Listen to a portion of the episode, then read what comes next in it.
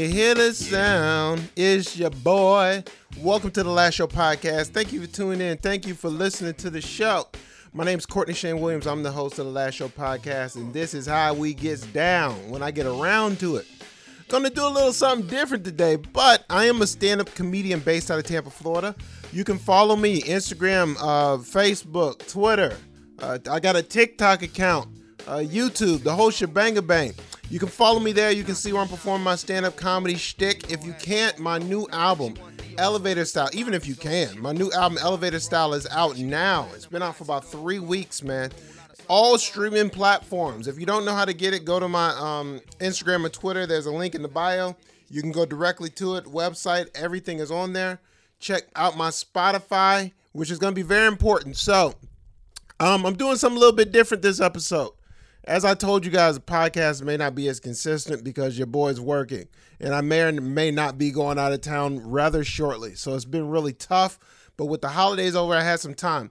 So I had this concept that uh, I was thinking of of uh, of doing like some kind of supplemental album director's cut sort of thing. So right now, uh, what you're hearing is basically going to be a combination of me uh, working um, on uh, on what you call it, me working on the um, uh, the podcast at the same time doing a video. All right, so there's a slight pause, and then we're gonna get the show started. Hello, what's going on? Hey, Twitter. No, I shouldn't have did that. That was terrible. I'm glad I caught myself. You know what I mean? I could have got canceled on something I put out. So my name is Courtney Shane Williams. I'm a stand-up comic. And uh, if you guys don't know, I just had an album come out with 800 Pound Gorilla Records about a few weeks ago um, called Elevator Style. Please check out the album. It's everywhere. Spotify, Pandora, it's it's XM Radio, it's everywhere. So check out the album. If you don't know, go to my Instagram, Twitter at Courtney Shane. That's at K R R T N E Y. Shane, almost misspelled my name. And uh, you can check it out there. Go to my website, whatever. So I had this idea, like, what can I do to like promote the album? And uh, I was on an airplane. I'm doing a gig, and um, I'm sitting there and I'm thinking, what can I do? And I was like, well, what if I did like a director's cut? like a behind the scenes. You know what I mean? Like like what's that called when when people not driven? What's the other one called? When when the artist goes off the rails? You know, you figure the untold stories. You know what I mean? When you figure out TLC sounded terrible terrible contract. So I was like, what if I could do something like that, or, or like a director's cut? You know what I mean? For an album. It's like no one's thought of this, so it's like great. So uh, I sat down, I jotted out some notes about the album, and so here's my attempt at a director's cut. This is for Elevator Style, my latest album. If you haven't already, go check it out. I think some of the stuff is pretty interesting. You know, behind the scenes stuff, some of the things that I was thinking when I put it together, and uh, things of that nature. So I hope you enjoy. All right, let's get right up into the album. So I'm gonna play the album, and while I play the album, I'll talk over the album at the same time. So hopefully that's not uh, as annoying. Hope I can stay on top. So this right here is uh intro. Back it down a little relax. Intro the album 2020 Roller Coaster. So the funny thing about this is that I actually started writing this album in uh, in 2017. Oddly enough, so when I first started working on this album, oddly enough, back that down a little bit more. That's that is distracting. I first started working on this album um, like 2016 uh, or no, 2017. So I recorded my last album, To Whom It Doesn't Concern, also streaming everywhere, in 2017. However, originally I was going to record it in 2016, and something happened. So for the next year, I was coming up with more material, so it ended up being some of the stuff on this album. The funny part about it is I learned some things. Number one, never work for a year on an album. Terrible idea. Terrible idea. Um, and number two, uh, when you have like the material that you want, just kind of stick with it and don't beat it into the ground. Okay, so it's like that's the problem with like a year. So like, I still had it and it was like great. So you go out and you perform it, and next thing you know, I'm performing something for a year. So by the time I get to the show, it's basically me going through the. Mo- it's a it's a recital. It's no longer a show. It's no longer organic. It's a recital. I know when the audience was gonna laugh. I knew that when they were gonna clap. I, I knew when they were gonna smile. I knew when they were gonna grow. I knew everything the audience was gonna do in, on my album in 2017 because I had done it so many times in so many different venues. So on this album, I took like the complete opposite approach. Intro to 2020, this track right here. Uh, the first time I did this track uh, was in Oklahoma City. Uh, during the pandemic, I just started writing. First time I did this track was in Oklahoma City. I recorded this comedy album a month later. The first time I actually rec- actually did this show, the full album. The first time I did this show on stage was the night I recorded. I probably I worked on material for a while, bits and chunks and pieces and here and there. But the first time I actually put it together and did it on stage, was the first time was that night. So all in all, I never got sick of the material. I still do the material now, and it's even stronger than it was when I recorded the album, which is probably not something people want to hear, but that's what it is. So I came up with this during the pandemic. I started writing, jotting some thoughts. Originally, this wasn't actually going to be on the album because I didn't know there was going to be a pandemic. You know, little did I know, Bill Gates, you know what I mean? He was holding the puppet strings. So you'll come up later in the album. What I was going to intro the album with ended up becoming at the back of the album. And it, it just weird flipped the order. But because I had this, the only way to get this on the album was to intro with this album. So that's how uh, intro to 2020 became the intro. And go to I'm gonna this bit right here. I'm gonna. CrossFit gluten, all know this it hit him. joints. Gonna Uh, be able to catch me 'cause this is one of those that like I had a almost didn't make it. This was one of the tracks that I actually wrote in about me says 2017. Maybe 2016 I was playing with it. 2017 I wrote it and it was done. It was done.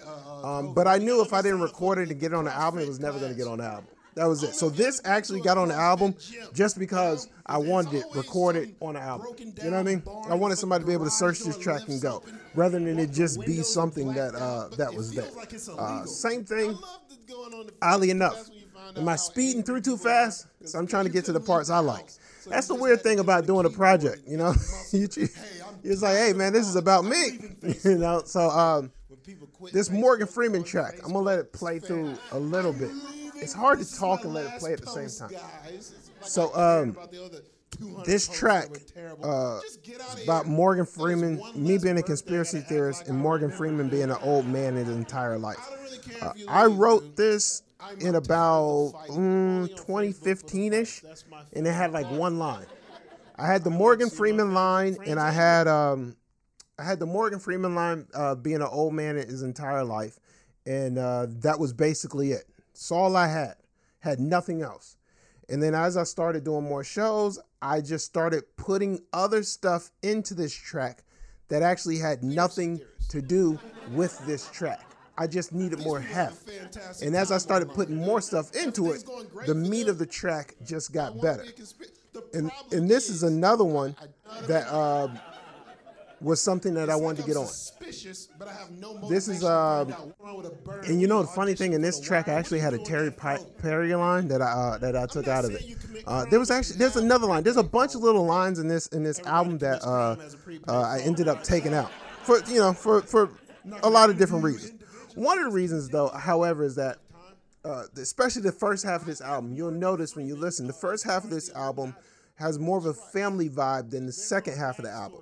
Because I wanted the album, especially the first half, to be able to be played on, you know, uh, all ages radio stations on XM. I wanted it to be played, you know, whatever YouTube, whatever, whatever. There's no cursing on the album, but there's definitely more adult material in the second half.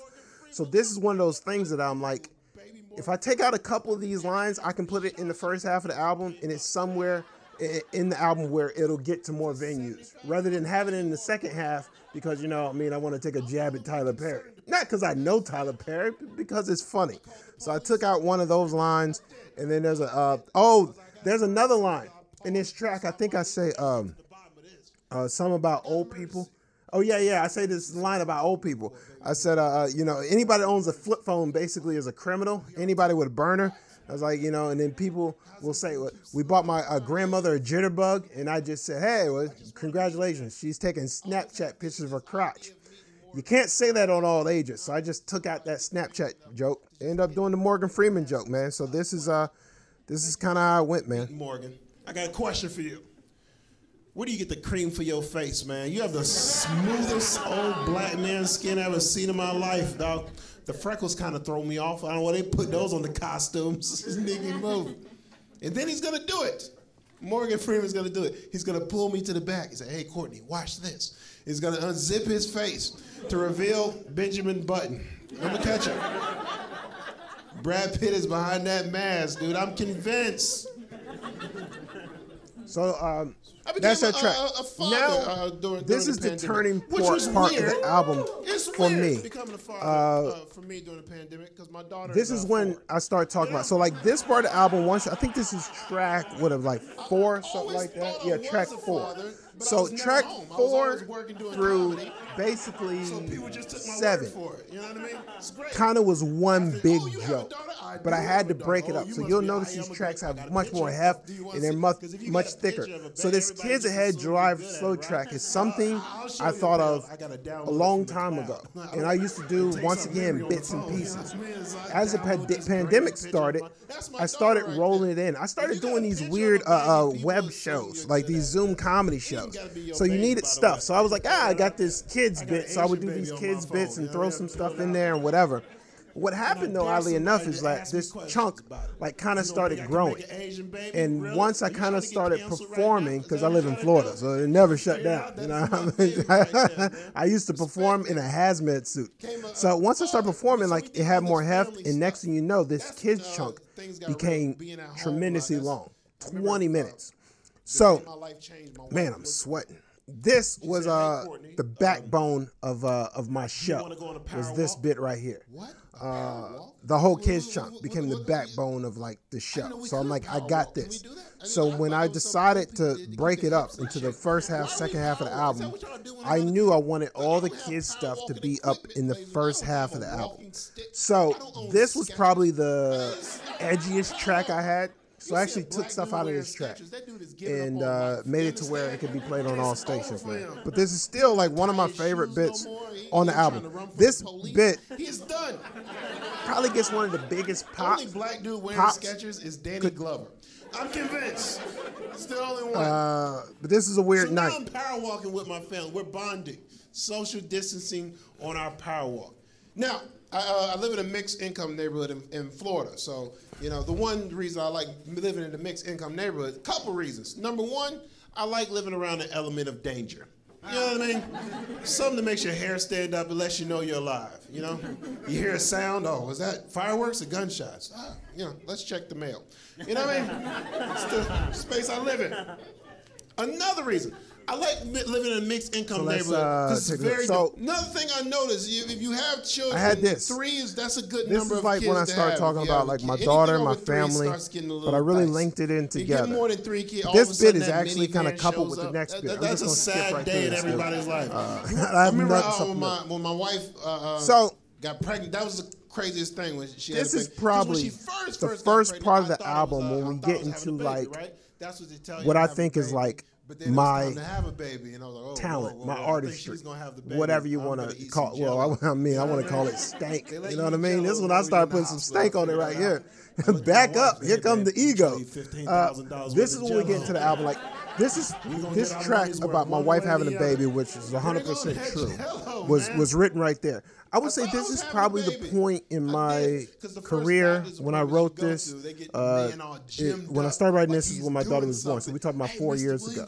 Uh, I had a concept of this and uh, immediately it came works. out great. Uh, First time, great. Um, but the bit was a really, really, really slow burn. It was super Phoenix, slow uh, like the birthing process, oddly enough. So as I did it and as I started working, and one thing that's going to become the backbone of a lot of, of me going through this album is going to be me just basically performing and working the bit. Like when when I have a joke or a bit, it doesn't come out usually as finished. I kind of start from a concept, and once I get the concept, then I start weaving around the concept. But the concept is still the most important thing. So that's it. I, I mean, I do some observational stuff Um, but the concept is it. This was the first time I went into actually creating something that was a story. This was the first bit I wrote that was a story from the very beginning. There was no concept. It was this thing happened. Let me explain this thing. And this chunk is probably when I first, it's probably like seven, eight minutes when I first wrote it. It ended up being 20 minutes. I cut it down for this album because as you do it, it gets longer, drawn out, whatnot. So I cut it down. Plus, once again, I wanted it to be heard on all these stations. It, it, it's weird to like compromise because I wanted to be on these all ages station, all ages stations, or be played in all these venues. When I know it's much funnier when I put all this other stuff in. So there is a compromise there. But guess what? It doesn't bother me. It is what it is. I got no problem with you know business. Plus, I also think it's cool. Like I would have comedians, artists, uh, musician, whoever you would go to the show, and it would sound different from the album. I always thought that was so cool. Even like one of the comes to mind is um, "Wanted" Richard Pryor, like live. It, it doesn't sound like you know the special. You hear stuff on there, it's like, whoa, that's not on there. I always thought that was cool. So, you know, at one point in time, that might have affected me. Like, ah, I need to do it the way it's supposed to be done. Now I don't really care. You know what I mean? I'm here for the money. Let's be honest, man. Once, hey, shout out to 800 Pound Gorilla. And when we had a conversation, they're like, yo, dude, as much stuff as you can get on all ages, man, the better for you. Like, hey, no problem. Back up and watch me work. So this, uh, this is the one. You got to have a, a wristband if you want to have a baby. Just FYI, you got to. The wristband is what identifies you to the baby. Okay? If you don't have a wristband, you don't get to take the baby home, which is convenient if you don't want the baby. But I'd work for nine months. I wasn't about to walk away from this baby, right? Let me get two wristbands, boss. Get wristband. Wife came in, I snapped her up. I'm snapped. It's time to go. They put her in the bed. They they hook the, the, the put all these monitors on her stomach. They hook her to a machine. This is a pain machine. This machine lets me know how much pain she's in. It's the machine is so good. I know when pain's coming before she knows pain's coming. That's how great the machine is. I'm look. Oh my. Oh, whoa. There's a lot of pain coming. What, huh? Wow. That's right. Stay woke. I'm running this pain machine. Locked in. The pain got so intense.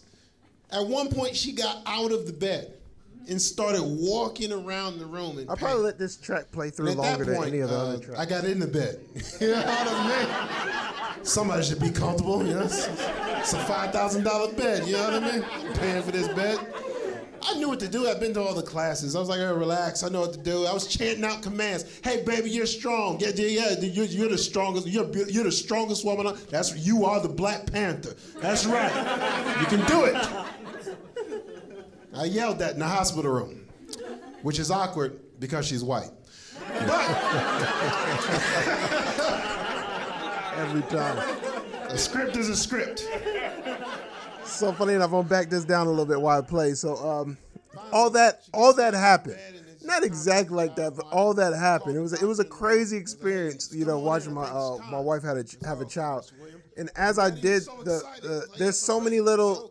I just know when the audience is gonna laugh. So like when I do that line about the Black Panther, I just uh, threw it out there one time. You know what I mean? And it was it was fantastic, and then it, it worked. So like as I do this joke, this one especially, and I noticed this as, as I started writing because there's another bit coming up that's like my strongest, one of my strongest stories.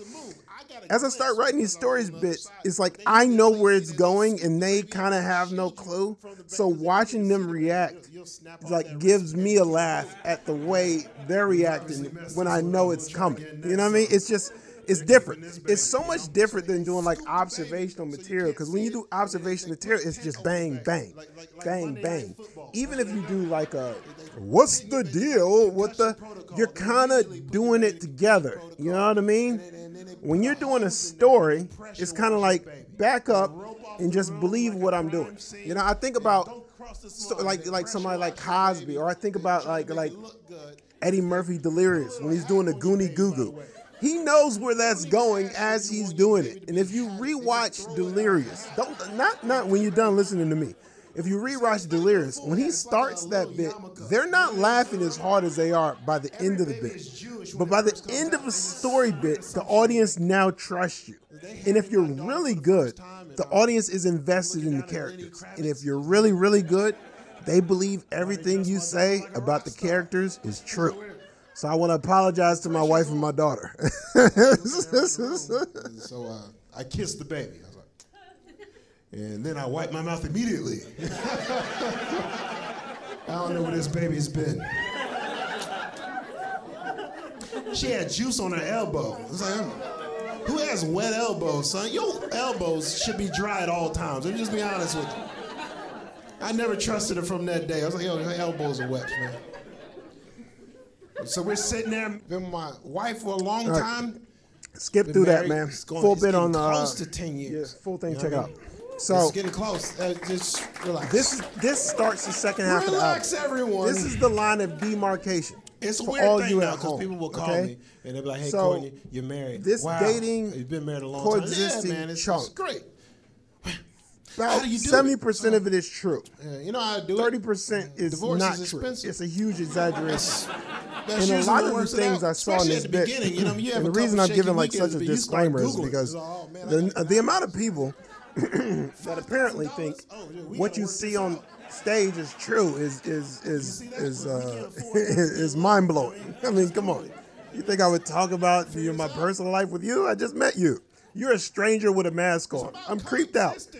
That's what the whole thing is about. So, um, about coexisting. Originally, I had this idea of like, uh, okay? you know, this Don't dating idea.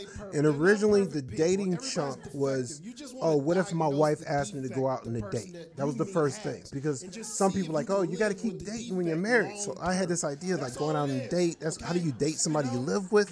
So it started that's why you there. go on dates, you Then uh, I had this idea of like love not being that big of a deal. This is just an evolution of like what I less. Thought about a relationship because you know you read books or you, you hear something and you realize like if you're married, like if, if love is all that matters, then a lot of people wouldn't be divorced, right? So I'm like, it can't be love. It got to be something else. So I had this idea of like, you know, coexisting. So then dating, coexisting, and then my wife is a snitch.